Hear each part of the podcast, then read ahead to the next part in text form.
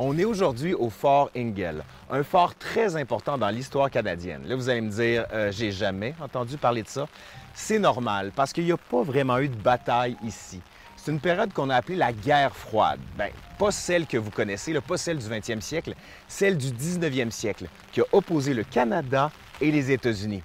Ben oui, il n'y a pas juste eu 1812 où le Canada s'est opposé aux États-Unis, il y a aussi eu 1839 à 1842, ce qu'on a appelé la guerre d'Aroostook. Pendant cette guerre-là, il y a eu des affrontements, des escarmouches entre le Canada et les États-Unis. Et pour être sûr de bien fortifier la frontière, on a construit des forts de campagne, comme celui-là que vous avez ici juste derrière moi, le Fort Ingle. Mais ce que vous avez ici, là, bien, ça date pas de 1830 année où il a été construit.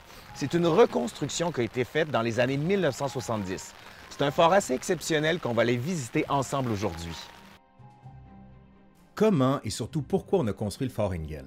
Bien, pour comprendre, il faut revenir un peu en arrière, au 18e siècle, mais plus précisément encore avec le traité de Paris.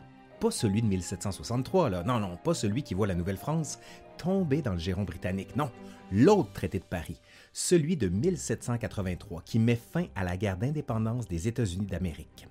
Avec ce traité-là, la Grande-Bretagne reconnaît officiellement la perte de sa colonie et la naissance d'un nouveau pays. Cela étant, la Grande-Bretagne possède encore des colonies en Amérique du Nord. Ben oui, le Canada. Puis dans le traité de 1783, on va négocier pour fixer les frontières entre les États-Unis et les colonies britanniques qui vont bientôt prendre le nom de Haut et Bas-Canada. Donc, on fixe les frontières. Du moins, ben, on pense qu'on les fixe. Parce que dans la région du Madawaska, on parle dans le traité d'une frontière tracée sur les hautes terres. Pour les Britanniques, là, ben, c'est clair, les Appalaches seraient la limite. Alors que pour les Américains, ben non, ben non, ça serait plus au nord, comme on peut le voir sur cette carte-là, juste ici. C'est dans ce contexte-là, au début du 19e siècle, que des tensions sont de plus en plus palpables, d'autant plus que le territoire est riche en bois.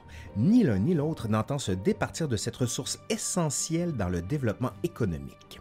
La guerre va éclater en 1839. Bon, je dis guerre, là, mais la guerre d'Aroostook est considérée comme un conflit non sanglant, bien qu'il y ait eu ici et là quelques petites escarmouches. C'est donc en 1839 qu'on érige le fort Engel, et c'est ici que notre histoire commence.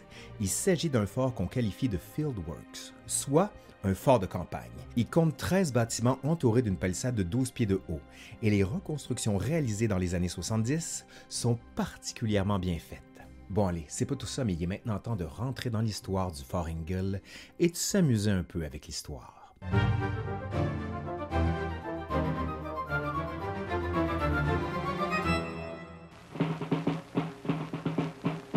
Sommes en 1839, à l'époque de la guerre de l'Aroostook.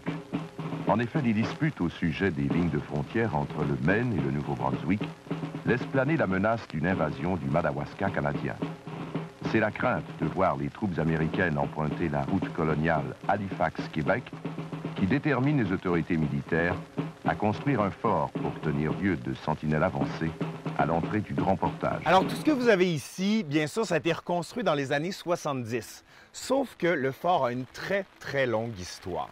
Il date du 19e siècle, mais c'est seulement en 1960 qu'on a commencé à faire des fouilles archéologiques. L'homme qui a commencé à retrouver les vestiges s'appelait René Lévesque. Pas celui que vous connaissez, un autre, un archéologue très célèbre. Et c'est à la suite de ça qu'on s'est dit que ça serait bien de reconstruire le fort à l'identique. Donc tout ce que vous voyez, le bois écarré, a été fait selon les techniques de l'époque et aussi le temps de l'époque, parce qu'il faisait pas toujours beau au Fort Engel. On est près du lac Témiscouata, pas très loin de la frontière du Nouveau-Brunswick et des États-Unis. Donc on est vraiment au carrefour de plusieurs éléments qui donnent à penser les tensions qu'il y avait entre le Canada et les États-Unis. Le Fort Ingal repose sur une terrasse de 50 pieds au-dessus du niveau normal du lac Témiscouata. De 1839 à 1843, on y construit principalement deux casernes pour loger les militaires, le dortoir des officiers, une cuisine, la poudrière, le quartier des officiers, la boulangerie, le corps de garde et une remise à canot. Là, je me trouve actuellement dans le dortoir des soldats où on a reconstitué l'endroit où dormaient justement les soldats. Il est possible encore aujourd'hui au Fort de dormir avec vos amis, votre famille ici. C'est assez, je vous dirais, agréable comme espace. C'est lumineux. Les lits sont confortable aussi. Bon, il faut dire qu'à l'époque, il y avait beaucoup de soldats. On a un maximum de 200 soldats au total au plus fort de la guerre, ou plutôt de l'affrontement qui ne s'est pas passé, mais qu'on redoutait bien sûr. Mais ici, c'est là que les soldats dormaient, se reposaient quand ils avaient fini leur quart de travail. Notamment, on pouvait jouer, il y a des tables pour ça, aux cartes. On pouvait parier sur différentes choses. Et on faisait aussi l'hygiène personnelle, se laver, se raser, être sûr d'être bien présenté face à l'officier pour tenir sa garde quand, bien sûr, c'était le fils qui nous était confié. Alors ici, c'est assez singulier. Vous remarquez que ce sont des lits doubles. Pourquoi des lits doubles alors que les soldats sont seuls? Eh bien, justement, des soldats, des fois, ça des familles, des femmes, des enfants. Donc, on avait aménagé le tout pour que la famille soit présente. Mais vous regarderez que côté intimité, ben, il faut repasser parce qu'on était avec tout le monde. Donc, pour faire les choses qui n'étaient pas permises par l'Église avant le mariage, un peu plus compliqué. Mais bon, on laisse à l'imagination de tout le monde.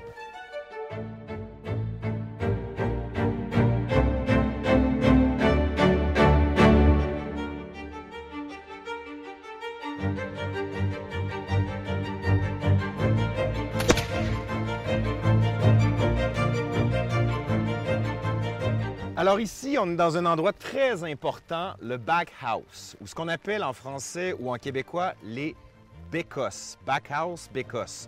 C'est de là que ça vient. Alors vous remarquerez que c'est un peu retiré de l'espace parce qu'on s'entend que pour les odeurs, faut éloigner ça.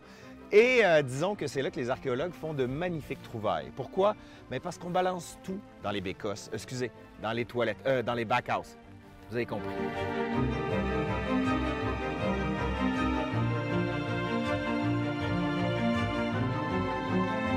Le bâtiment que vous avez derrière moi, est très important. C'est la poudrière. Au départ, il était enterré avec le toit en métal. Pourquoi? Ben, parce que s'il y avait une explosion, le toit allait monter vers le haut. Et donc, elle risquait pas de provoquer un incendie ou de provoquer des morts. Du moins, c'est ce qu'on espérait. On pouvait entreposer jusqu'à 20, 20, 200 livres de poudre noire et tout ça pouvait permettre environ 20 000 coups de fusil, ce qui n'est pas rien. Quand on subit un assaut, quand on est assiégé, on en a besoin de cette poudre noire. Quand vous en avez plus, ben c'est la fin des haricots. On a retrouvé des milliers de petites pièces, euh, comme ici, ça on peut considérer une pièce presque entière, selon ce que vous disiez tantôt. C'est une pipe euh, qui daterait normalement, enfin de 1839 environ. Oui. Les morceaux qui ont été retrouvés ici, je crois qu'en environ 5000, ont été expédiés à Québec. Oui. Disons que M. Kirjean est allé au, au laboratoire euh, euh, des affaires culturelles pour justement analyser toutes ces pièces-là, euh, faire du recollage, de la reconstruction de ces différentes pièces qui ont été euh, endommagées par le temps.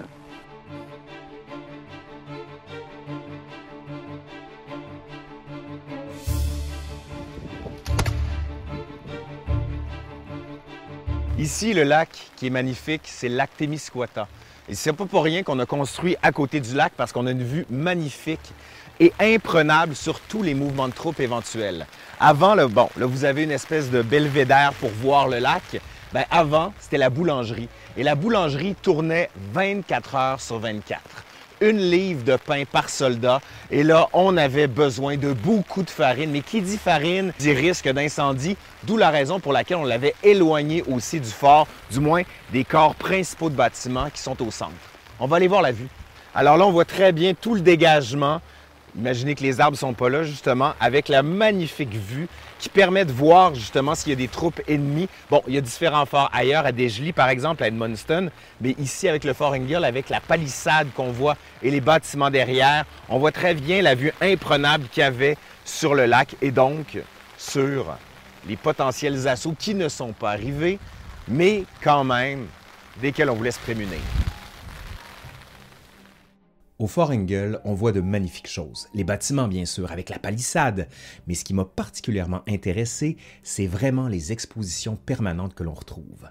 Dans ces expositions-là, il y a plein d'objets du quotidien des soldats. On voit bien sûr des uniformes, des armes qui ont été portées et qui ont été utilisées par les soldats de l'époque.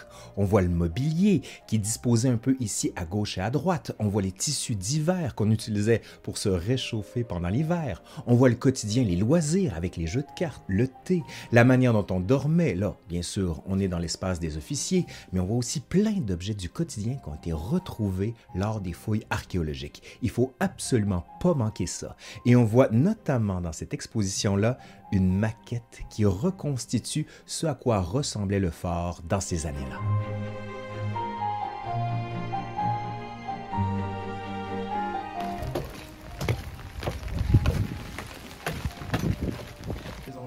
C'est donc, moi j'y vais comme ça. Ah. OK. OK. Il n'y a pas de fermeture éclair à l'époque. Hein? Ah non, il y a pas mal de boutons aussi. C'est un à un. Toujours aimé ça. S'il en manque un, c'est le cheval de bois. Ouais. Où ça va aller? La baïonnette, très important. Baïonnette ça, ça, au canon. fonctionne sous la pluie ici. OK. Donc ça va aller sur votre côté gauche. Comme ça. Exact. Et la cartouchière, c'est l'opposé. OK. Comme ça. Oh, j'ai mis à l'envers. Vous le verrez, on ne met pas à l'intérieur parce que c'est une offense à la famille royale. Ah oh. Faut se découvrir faire des bâtiments. Moi, je vais aller chercher quelques munitions. je vais chercher quelques munitions. Puis, euh, je. OK.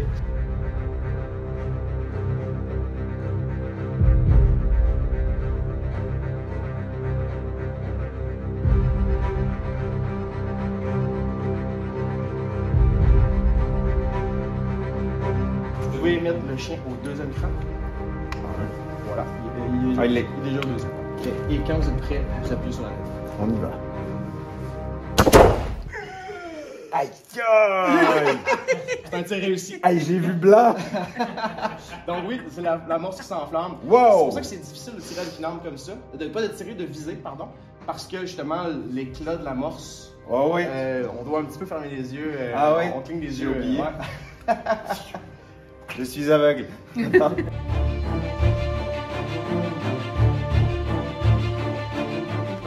cacher le temps que mon notre soldat ici allume la mèche. Donc, vous allez prendre le bout de feu. Puis vous allez devoir mettre cette mèche qui flambe sur le petit, mon petit Ok. cube de poudre que j'ai installé. Vous pouvez voir si vous voulez vous coucher une oreille entre l'oreille qui est vers le canon. Donc, vous êtes prêts? Attention. je vais. Ouais. Aïe! Une chance tu m'as dit de boucher l'oreille! Ah! Dernière étape, on, va juste, on va juste faire un tir, mais si on enchaînait les tirs, Ouais, faut on devrait, ben pas nettoyer, mais on va s'assurer d'éteindre, Le feu. ouais, d'éteindre ce qui est, ce qui serait, ce qui serait allumé. Ah ouais.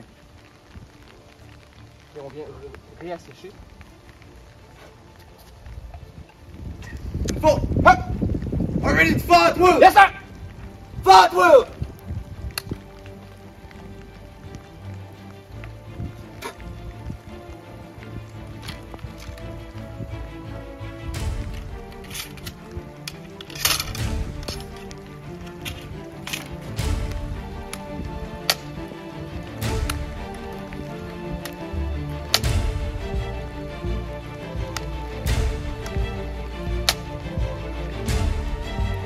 C'est un exemple de tir qui fonctionne pas sous la pluie. Ah ouais, c'est que la poudre d'amorce est tout mouillée. On doit renforcer la capacité de résistance des fortifications. Il semble toutefois que ces travaux furent inutiles puisque la signature du traité de paix, le traité d'Ashburton, met un terme à la guerre non sanglante de l'Aroostook le 9 août 1842. Après cette date, le fort servira de poste de relais sous la garde du sergent Purcell. À partir de 1863, le fort devra suivre le destin qui le condamne à la disparition. Ben, c'était ça le Fort Engel. C'est ça, mais tellement plus encore. Et pour être sûr de comprendre tout ce qui se passe ici et l'importance des événements historiques qui se sont déroulés, il faut venir sur les lieux, profiter du charme des bâtiments et même dormir dans le bed and breakfast que vous avez. Ben, on dit bed and breakfast, c'est surtout un dortoir, mais quoi, vous pouvez aussi cuisiner. Mais ça, c'est une autre histoire. Ben, allez voir sur le site, tout est expliqué. Sinon, ben, je vous dis à la prochaine et ne manquez pas de vous abonner à l'Histoire nous le dira. Allez, bye!